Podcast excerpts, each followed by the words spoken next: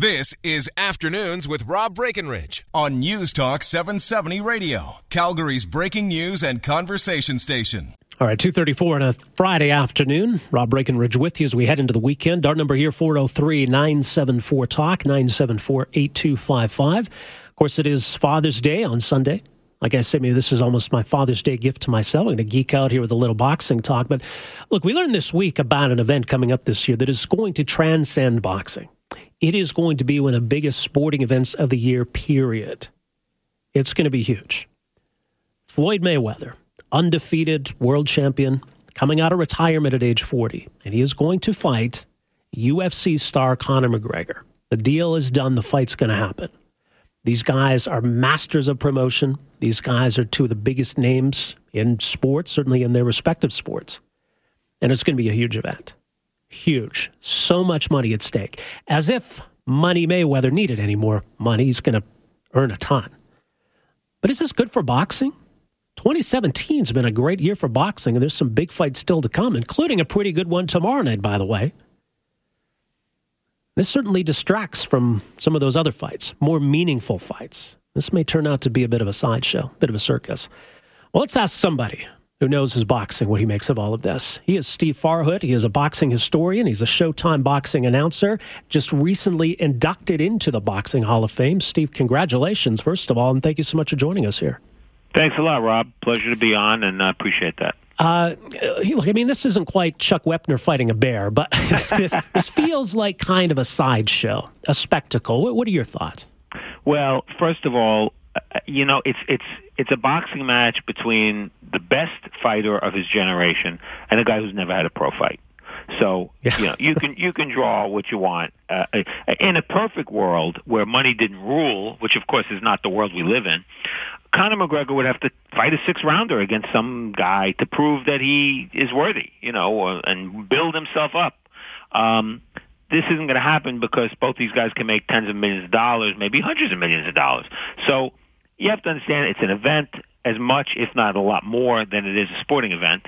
And uh, I think uh, you know it's gonna it's gonna be hugely the, the curiosity level is gonna make it a huge success.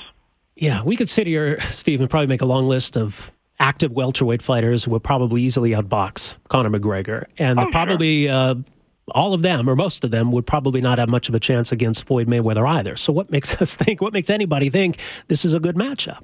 Well, I don't. I think it's just a matter of personalities. I, I don't think it's uh, you know it's going to be a competitive fight.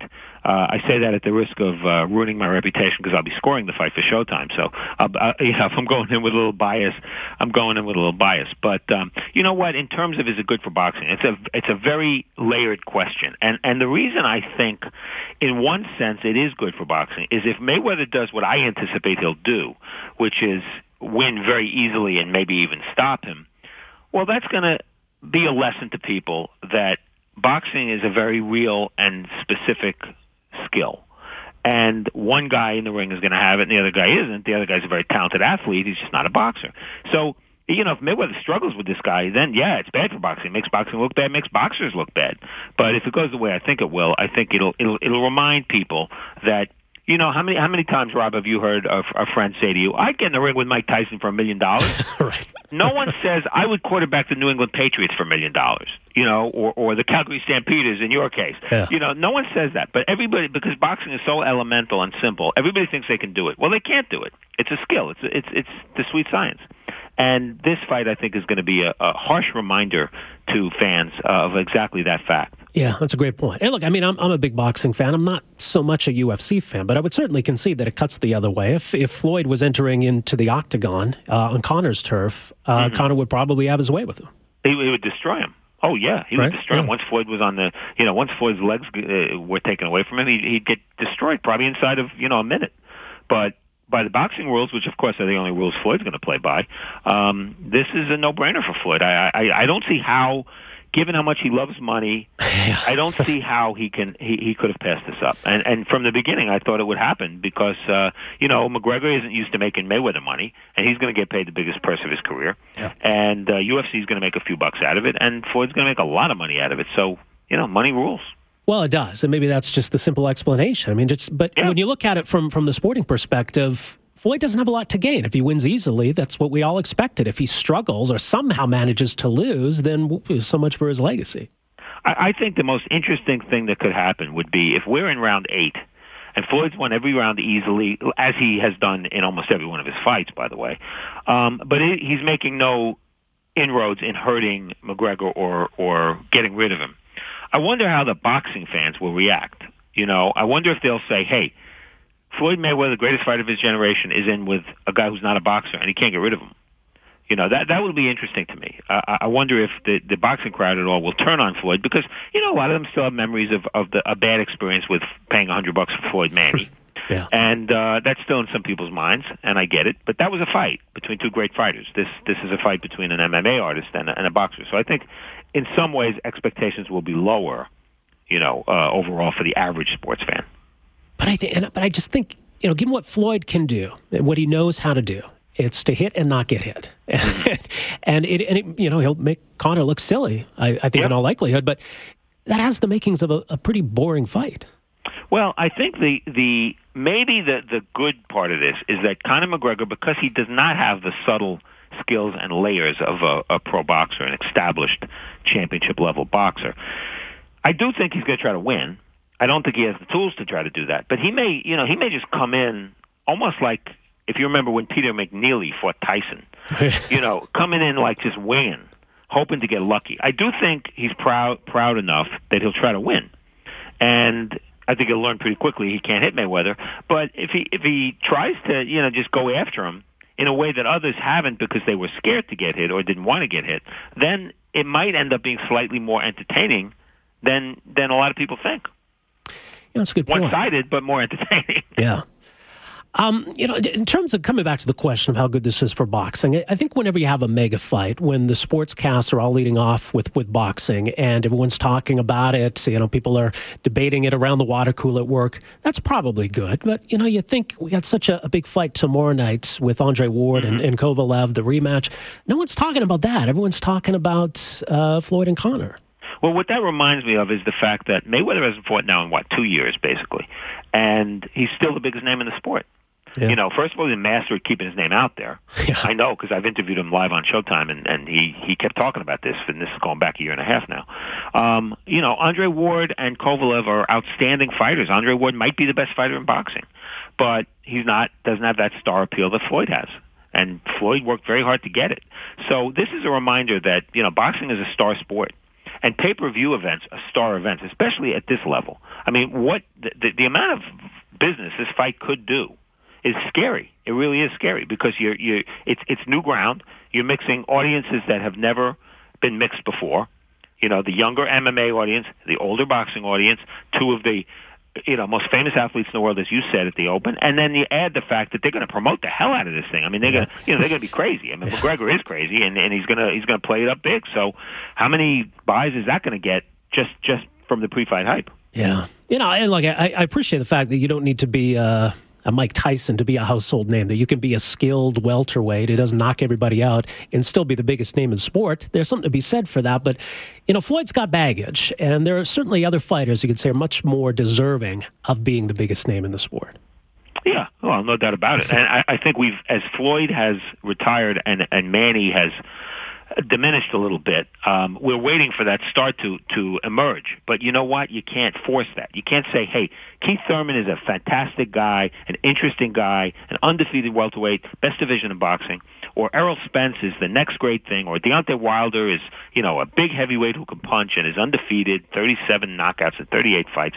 These guys should be the guys. Well, you can say that, but you can't force it. You can't force it. And let's not forget that Floyd Mayweather, for a long time, as a champion, was not a superstar. You know, he was right. a very average star at best.